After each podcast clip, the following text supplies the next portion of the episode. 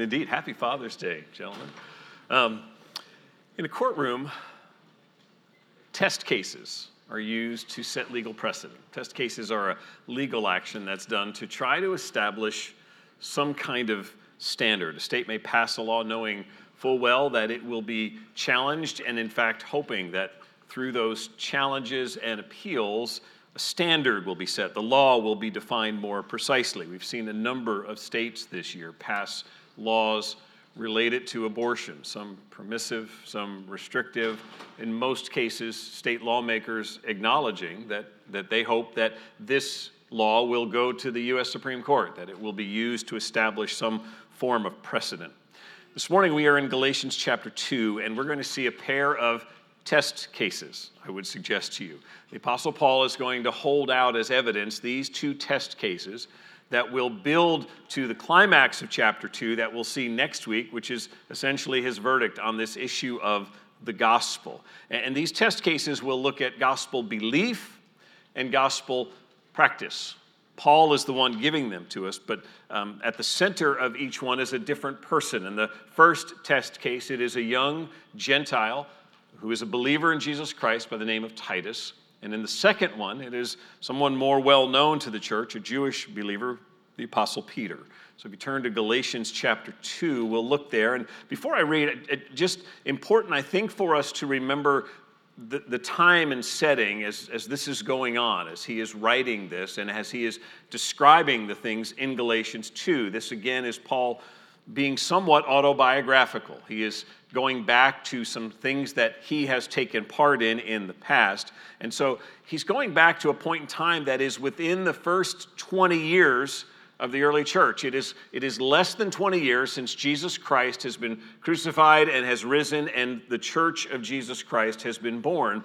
And so these are still formative years. Local New Testament churches are still being planted. The gospel is still just beginning to reach out into new areas, and people are first hearing about Christ and coming to faith. There's no technology to move the process along. I think it's important for us to remember that because it's, it's hard for us to imagine that 20 years after something started, there are still people who are not only hearing it for the first time, but who are wrestling through some of these truths and how the local church looks and what its foundational principles are. And, and that's all part of this. The, the church is growing at this point by the word of preachers, the apostles, those who are traveling, those who are evangelizing, those who are taking the message of the gospel of Jesus Christ in this foundational era. In fact, Galatians 2, the events that, that happen in Galatians 2, are unfolded for us back in the book of Acts. It, it either relates back to Acts 11 or Acts 15. Paul's not specific enough, but I say that just so that when you're reading Galatians,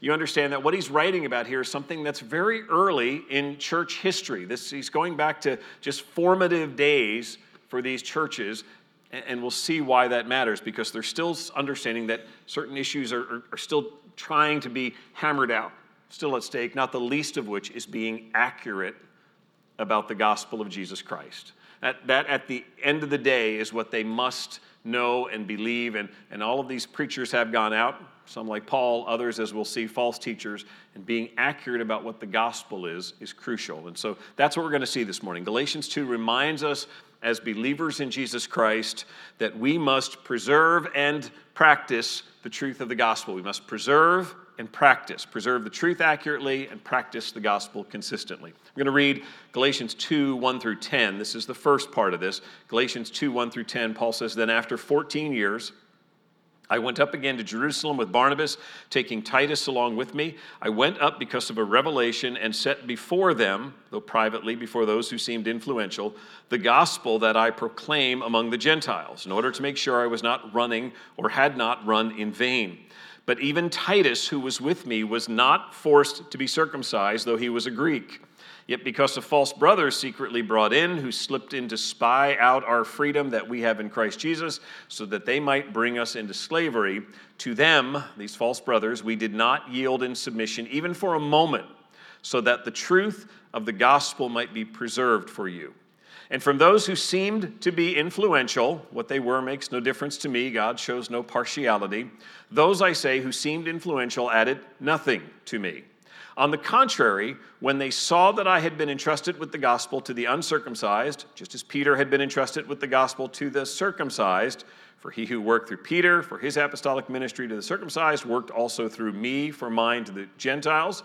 And when James and Cephas and John, who seemed to be pillars, perceived the grace that was given to me, they gave the right hand of fellowship to Barnabas and me that we should go to the Gentiles and they to the circumcised. Only they asked us to remember the poor, the very thing I was eager to do. All right. The Apostle Paul, prior to his conversion, is a Jewish rabbi who is rabidly opposed to Christianity. He is persecuting the Christian church. He is out seeking to arrest those who profess faith in Jesus Christ, particularly Jews who accept Jesus as Messiah and seek to destroy their lives. That's what he's doing. And then God appears to, to Paul as he is on the road to Damascus. It is an appearance, a revelation of Jesus Christ. And Paul is dramatically saved. He is transformed in that moment on the road to Damascus, and the one who becomes the persecu- who was the persecutor of the church now becomes the one who is preaching the truth that he once sought to persecute. After his conversion, we know that Paul spent, he's told us already in Galatians, about three years in the region of Arabia, which would have been to the east and southeast of Jerusalem. It is a time period that we know very little about what Paul is doing during that time, other than we presume being sort of mentored in truth. And as far as we can tell, because he continues to make this point, he had not encountered the other apostles, he was not being taught by the other apostles. There is, to some degree, Paul is, is in discipleship with God in some way. God is teaching Paul truth, taking Paul's knowledge, extensive knowledge of the Old Testament, and now seeing its fulfillment in the person of Jesus Christ. And so he does that. He then makes a brief trip to Jerusalem. We've seen that already to get to know Peter. If you look at the map, so this map, mostly Paul's journeys, Jerusalem would be just south of, of the map, just on the bottom part. You go up to Syria and you see Damascus, and then on up to Antioch in the northeast corner of the Mediterranean, Tarsus in Cilicia, where Paul is from. Arabia would have been down further off, down to the further southeast corner. Um, he goes to Jerusalem briefly. He talks about a 15 day stay there, encounters Peter during that time, and then is gone for more than a decade up into Syria and Cilicia, where he is preaching, where he is actively involved in the church at Antioch. You see a lot of the arrows and lines moving in and out of Antioch because that sort of becomes the, the base of operation from which he goes forth and proclaims the gospel to Gentiles. So when he says at the beginning of Galatians chapter 2, then after 14 years I went up again, he's probably talking about from his conversion. It's been 14 years now, and this period of time has passed. He has spent most of that time alongside Barnabas in the church at Antioch, serving and going out from there and, and preaching from there. Verse 2 says he went up to Jerusalem because of a revelation.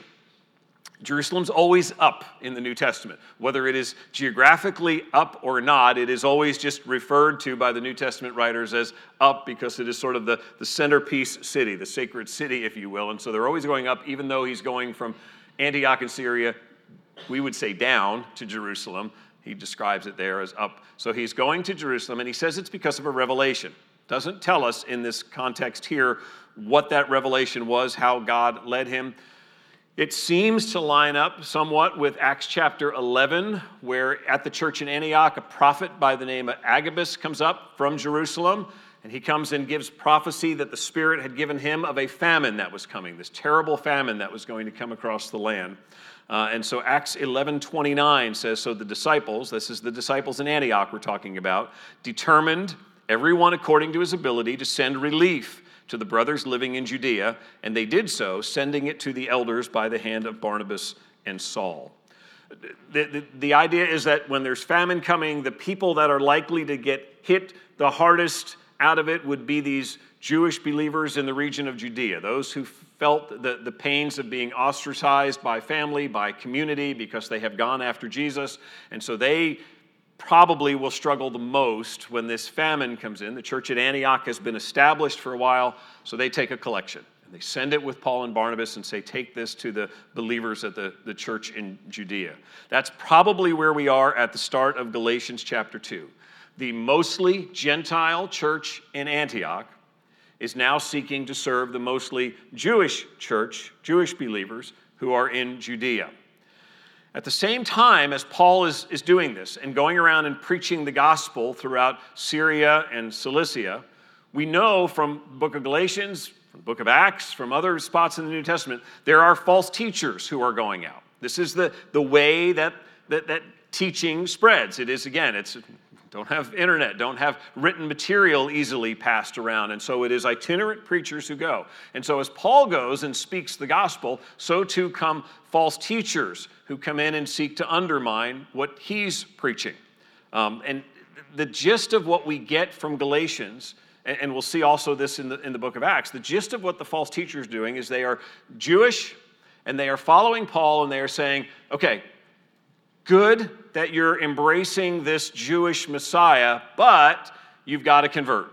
Men, you need to be circumcised, and then you need to follow the, the dietary laws and the rituals. You need to essentially become Jewish in order to then hopefully be made right with God. So you've got to follow this kind of sequence. We know this is happening. Acts 15:1 tells us some men came to Antioch from Judea. Remember, this is now Jewish teachers going to the Gentile church at Antioch, and they were teaching the brothers, teaching the believers, unless you are circumcised according to the custom of Moses, you cannot be saved. So there's the message of the false teaching. We hear you're believing in Jesus, we hear about this gospel thing that you're talking about, all well and good. But if you're not circumcised, if you don't convert over to Judaism, you are not going to be saved. That's, that's the heartbeat of what the false teaching is. That's their theme. And we can only imagine how much confusion this is causing. Put yourself in the shoes of, of these young Gentile believers. You are you're not able to, to go online and listen to sermons from elsewhere and sort of compare notes. You don't have a New Testament in front of you that has the whole story unfolded. You are having to listen as these Jewish, most of them Jewish in origin, teachers come and preach to you about Jesus Christ the Messiah. Paul is a Jewish rabbi. These other Judaizers are Jewish rabbis.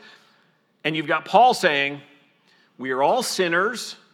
We've rebelled against our Creator. God the Father sent His Son, Jesus Christ, God in flesh. And Jesus came and He died for sinners. He took the penalty of sin in His death on the cross. He died and He rose again. Believe in Jesus Christ. Trust in Jesus Christ and his work of salvation, and you will be saved. And then no sooner does he move on than, than you've got the false teacher saying, um, well, okay, that's the starting point, but you got to do this as well. It's, it's Jesus plus this. Uh, they've heard Paul, they've heard these people from Jerusalem, and they are struggling now. And in fact, verse 4 of, of chapter 2, we read it, says, Yet because of false brothers secretly brought in who slipped in to spy out our freedom that we have in Christ Jesus so that they might bring us into slavery. Notice what Paul calls them false brothers. They didn't come saying, Yeah, we don't want anything to do with that Christianity, that gospel thing that Paul is teaching. They came in professing to be brothers. We're, we're with you. We're, we're here to just sort of supplement Paul, to take it to the next level, of, if you will, of spirituality. And Paul says, no, they are false brothers. They may claim to be brothers, but they are not true. And in fact, he says they're almost on a mission.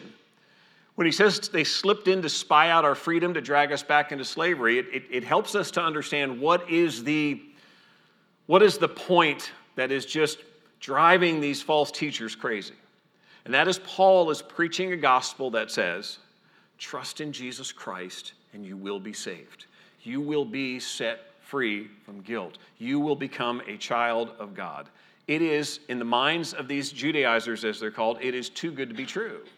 If I, if I want to be made right with God, there's circumcision, there's dietary laws, there's feasts, there's observing the Sabbath, there's all of these things that I think that I, I should do, and then I'm still sort of hoping. I'm still thinking and, and, and what Paul says is they just want to they want to bind you back into slavery. They want to take the Old Testament law and they want to beat you over the head with it and, and turn it into a list of do's and don'ts and say, if you don't observe these, you're lost. And if you observe them, you might win God's approval. Paul is preaching freedom in Christ. Paul is saying, trust in Jesus Christ and be saved. Not a license then to live as we please. Paul deals with that in Romans 6. It doesn't mean that we should go on and sin all the more. We should, out of gratitude and gladness for what he's done, respond with worship eh, We should seek to put to death the deeds of the flesh. We should still fight against sin, but it is at its core, the book of Galatians is saying, a gospel of freedom. You have been saved in order now to glorify God, saved by his grace. Essentially, they're saying, ah, we're going to fill up the rest of the teaching that Paul's not giving you. Here's, this would be a real test of age. Here's, as Paul Harvey would say, the rest of the story.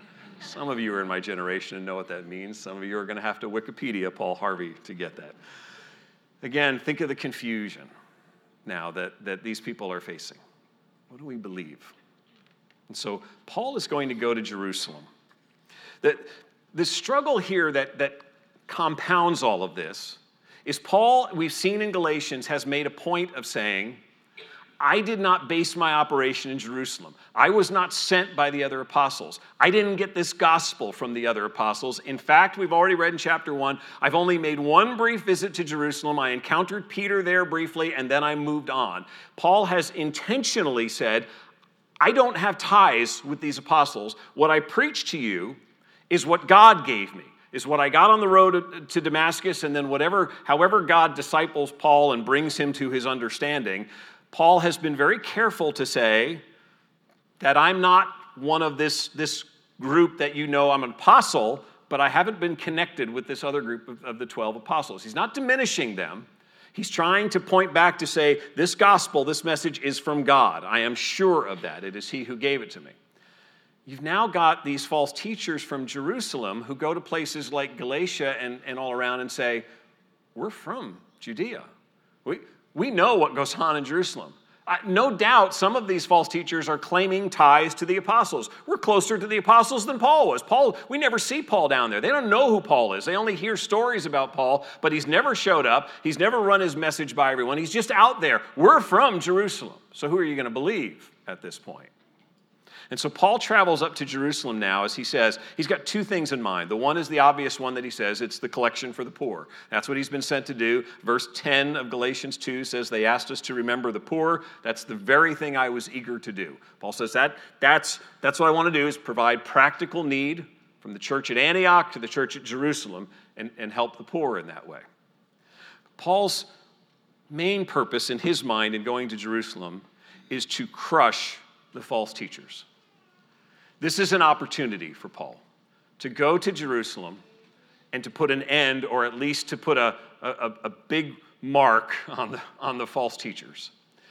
Paul's not wrestling with the gospel himself. So when it says here that he, I took this message that I proclaim among the Gentiles, verse 2, in order to make sure I was not running or had not run in vain, it's not as if Paul is thinking, yeah, I, am starting to wonder if I've got the gospel right, and maybe I need to go to the apostles and check and make sure it's right.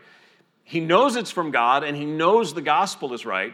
What he's afraid of by running in vain is that these false teachers will keep gaining a footing, and places where he has proclaimed the gospel and people have professed faith now turn against the gospel. And so he's saying, I, I don't want to have run in vain. I don't want to have gone to Galatia, to you, and to other cities, preach the gospel, and have these other guys come in and destroy the work by teaching you something false. And so his intent now in going to Galatia is, is ultimately to take this message and to undercut, if you will, the, the false teachers. Paul doesn't need some official confirmation of the truth he's preaching. He got that from God.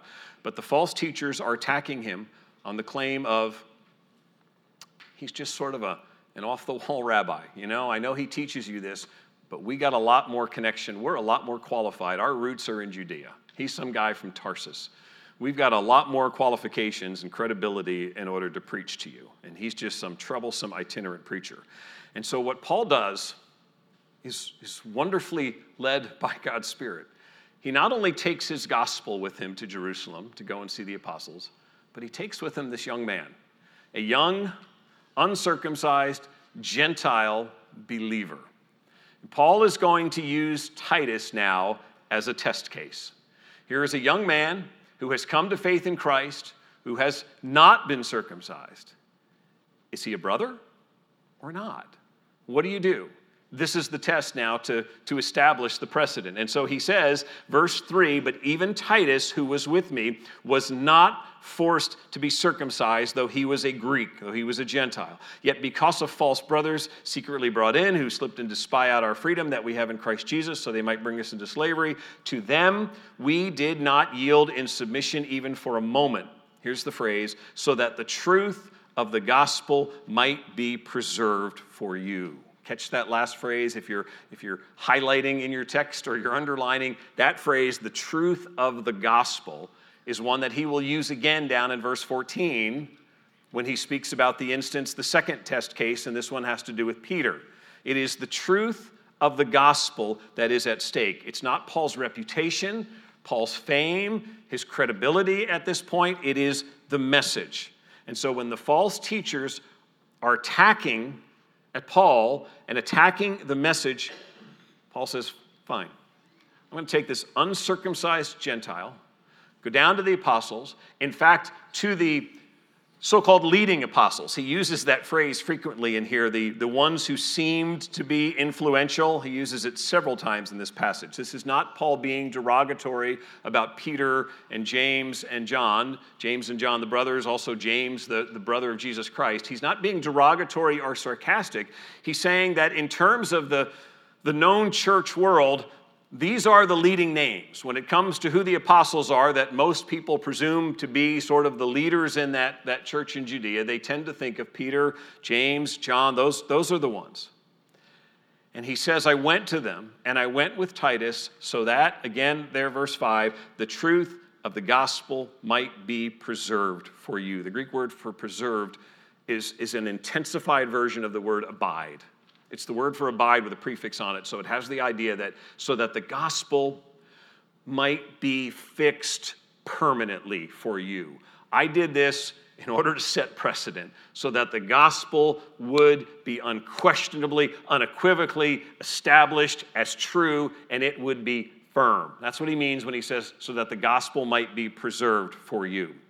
I did this. I brought an uncircumcised Gentile so the gospel, the truth of the gospel, would be permanently fixed in place. This is Paul intentionally seeking an opportunity to cut the legs out from under the, the accusations of the false teachers. And their mantra that we read in Acts 15, which was, unless you're circumcised, you can't be saved. Paul goes, Well, here's the problem with that.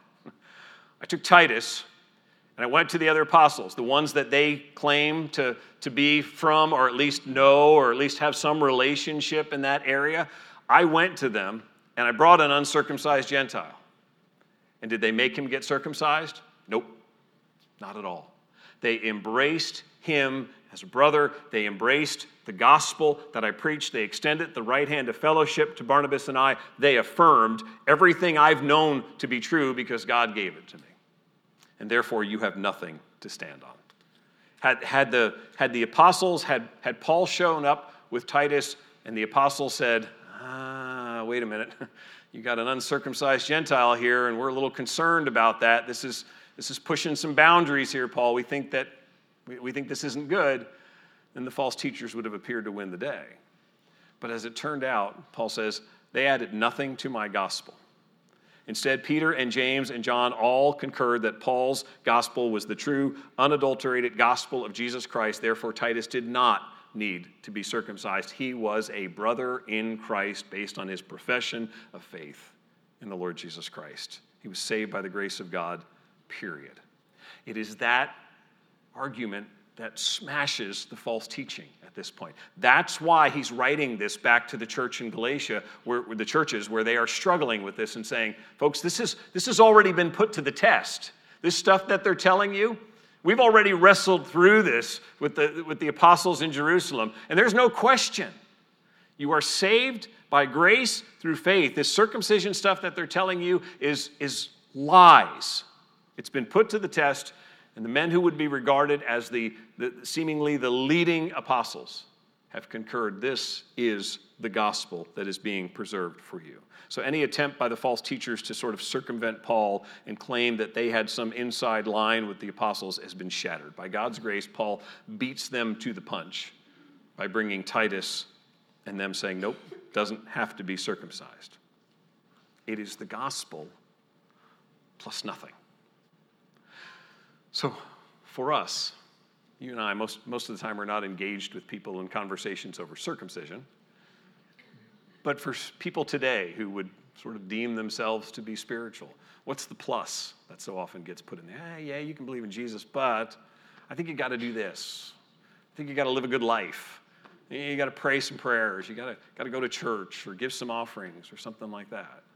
Listen, James is clear faith without works is dead. That the evidence of a saved life is the works that come out of that life. Our, our glorifying, our worshiping God, our serving Him, our serving in the local church. All of that is evidence, but it's not saving. It's not earning God's approval. It is faith in Jesus Christ plus nothing.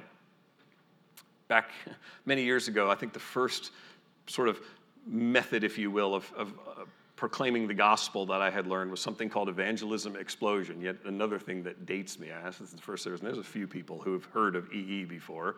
But in evangelism explosion, one of the first questions was called a diagnostic question. Ask a person, if you were to die tonight, stand before God, and he were to say, Why should I let you into heaven? What would you say?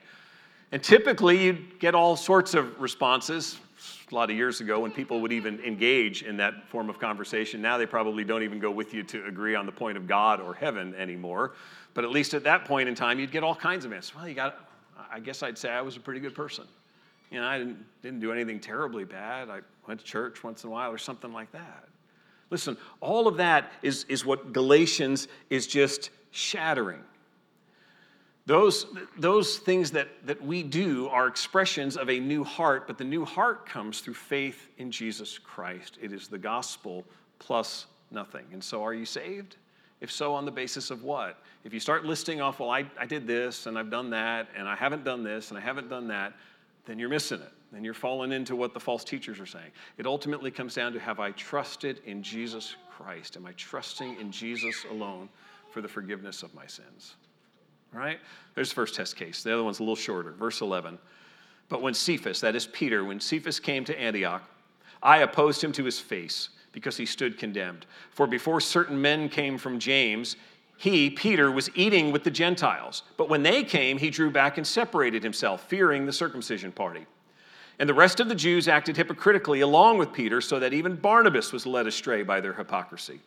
But when I saw that their conduct was not in step with the truth of the gospel, I said to Cephas before them all, If you, though a Jew, live like a Gentile and not like a Jew, how can you force the Gentiles to live like Jews? All right, first test case is about gospel belief. This one's about gospel practice. This is about how you live out the gospel now as a believer in Jesus Christ. Here's Peter.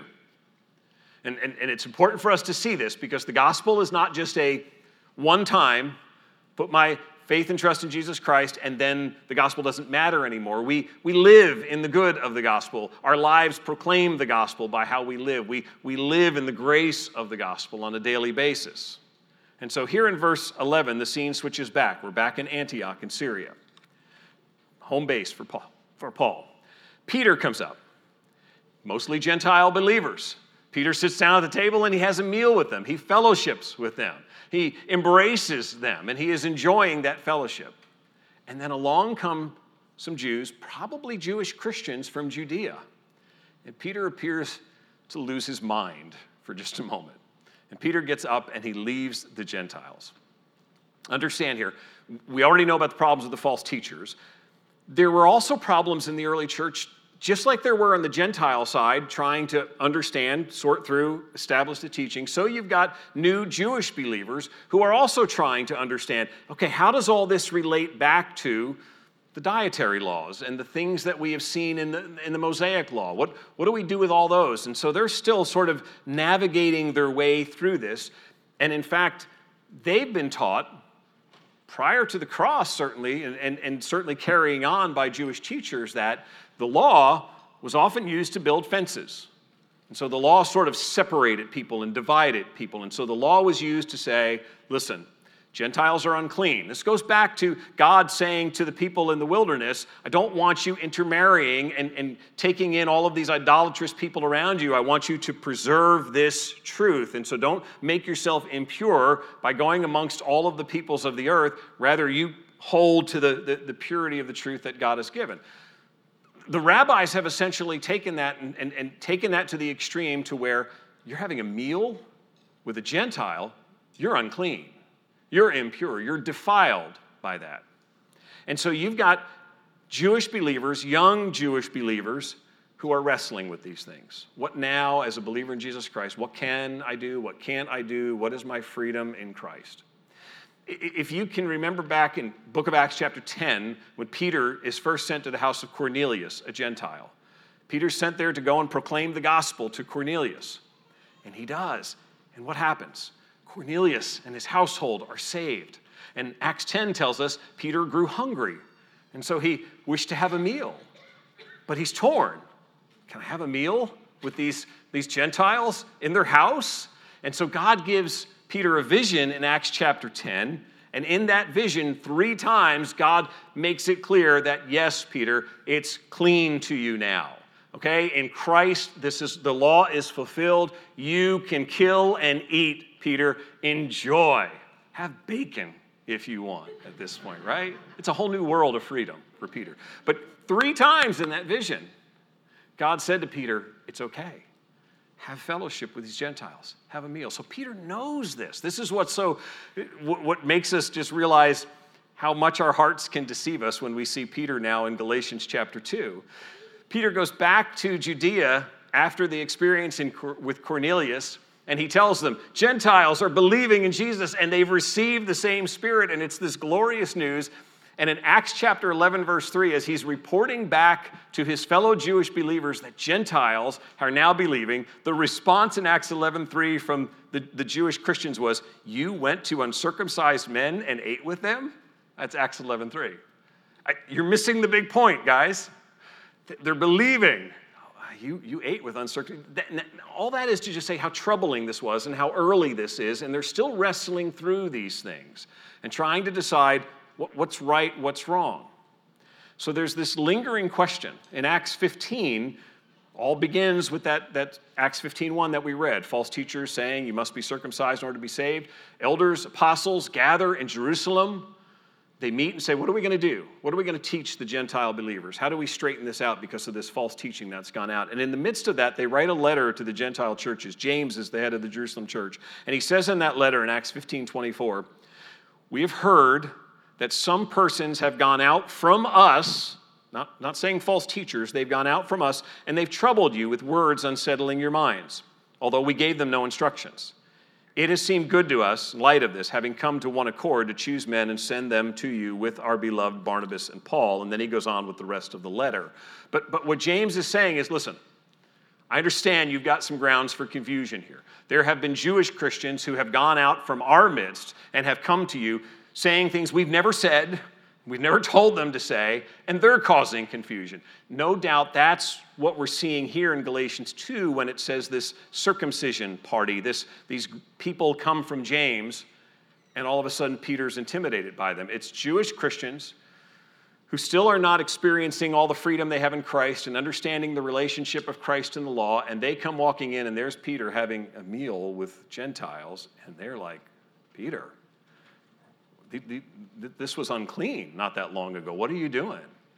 And Peter responds in a way that is not, we wish to say, is, is, uncharacteristic, but we've read enough about Peter to know that he has a little problem sometimes with courage when it comes to peer pressure, a little bit of fear of man stuff, like we all do sometimes. And there's Peter, and there's this group of guys who've come up from Judea, and they're questioning what he's doing, and Peter gets up and leaves the table from the Gentiles. Peter's struggling with fear of others. John Stott writes The same Peter who denied his Lord for fear of a maidservant now denied him again for fear of the circumcision party. He still believed the gospel, but he failed to practice it. That's the distinctive here. Peter's not wavering on the gospel of Jesus Christ. His theology has not gone completely askew at this point. It is his behavior, it is how he is living, his conduct. That's why verse 14 says, but when I saw that their conduct, this is now Peter and the others influenced by him, was not in step with the truth of the gospel. Peter hadn't given up on the gospel. Peter was just now acting out of fear instead of faith. He's now being driven by this fear of man and what they think of me. And so he's, he's moving away. And Paul sees it and he confronts him. To his face, he says. Peter did this publicly. He led others astray, including Barnabas. He, he did the sin publicly. He did not practice the gospel consistently. And, and so Paul is in his face publicly and rebukes him. That, it, this is a remarkable moment in early church history, and even more so the fact that it's recorded for us in Scripture. That there is this confrontation that goes on at the church in Antioch between Paul and Peter. There's a lesson here by application for you and I, and that is the, the need to be people who speak the truth in love. The fact that when our brothers and sisters in Christ are acting inconsistently with the gospel, when they are living in such a way that their lives seem to be undermining the gospel message, we should, by God's grace, love them enough to go to them and speak the truth to them. Paul does it publicly because Peter's sin was public. That doesn't mean that every instance we're involved in is going to be public, but we need to love people enough to go to them and speak to them. But that's not the primary point.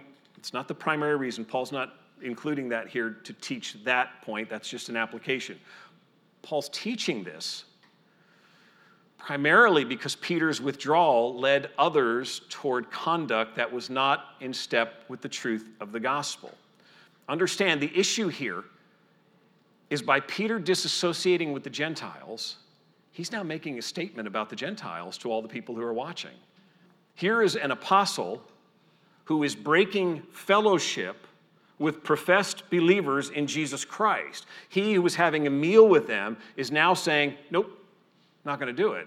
That's powerful. And, and so the question now is to all of those who are watching and listening is, well, wait, if, if Peter's getting up and leaving the table, is, is there some way that I'm, I'm still defiled? By having a meal with a Gentile Christian? Is there something defective about the faith of these Gentile Christians? Is there something to the dietary laws? Maybe we need to keep those dietary laws in place, and the Gentiles are the ones missing it. They've got faith in Christ, but they're not also keeping the right food laws, too.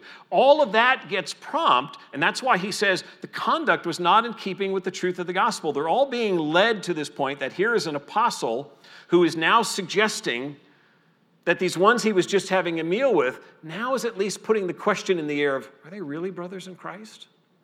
If an apostle broke fellowship with them, what does that mean? And it's at that moment then that Paul opts to use Peter as his next test case.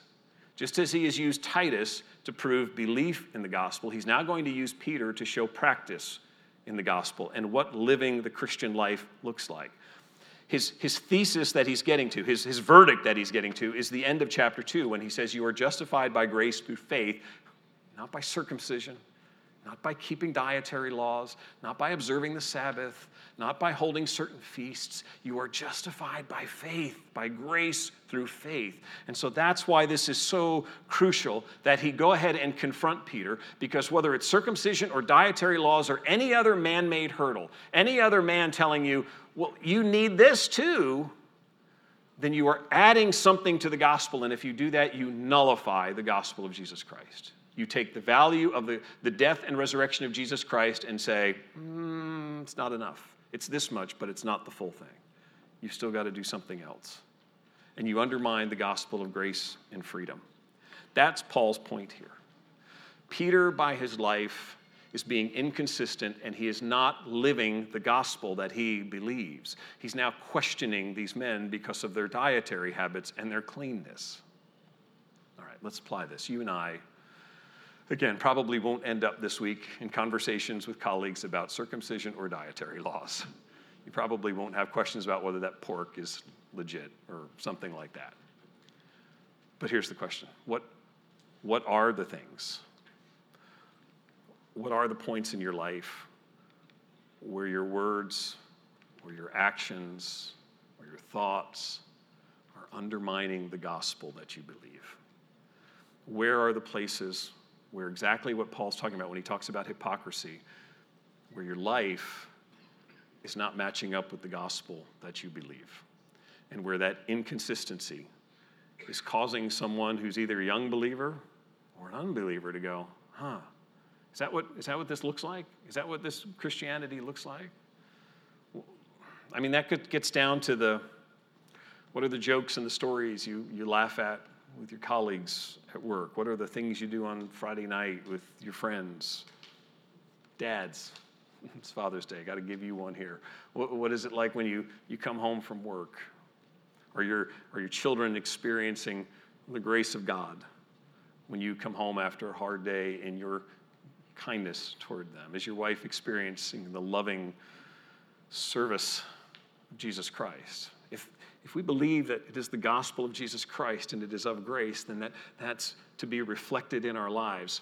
And, and, and I think the thing we need to take out of this from Peter is where is my life not showing conduct that is in keeping with the gospel of Jesus Christ? As he says there to them in verse 14, their conduct was not in step.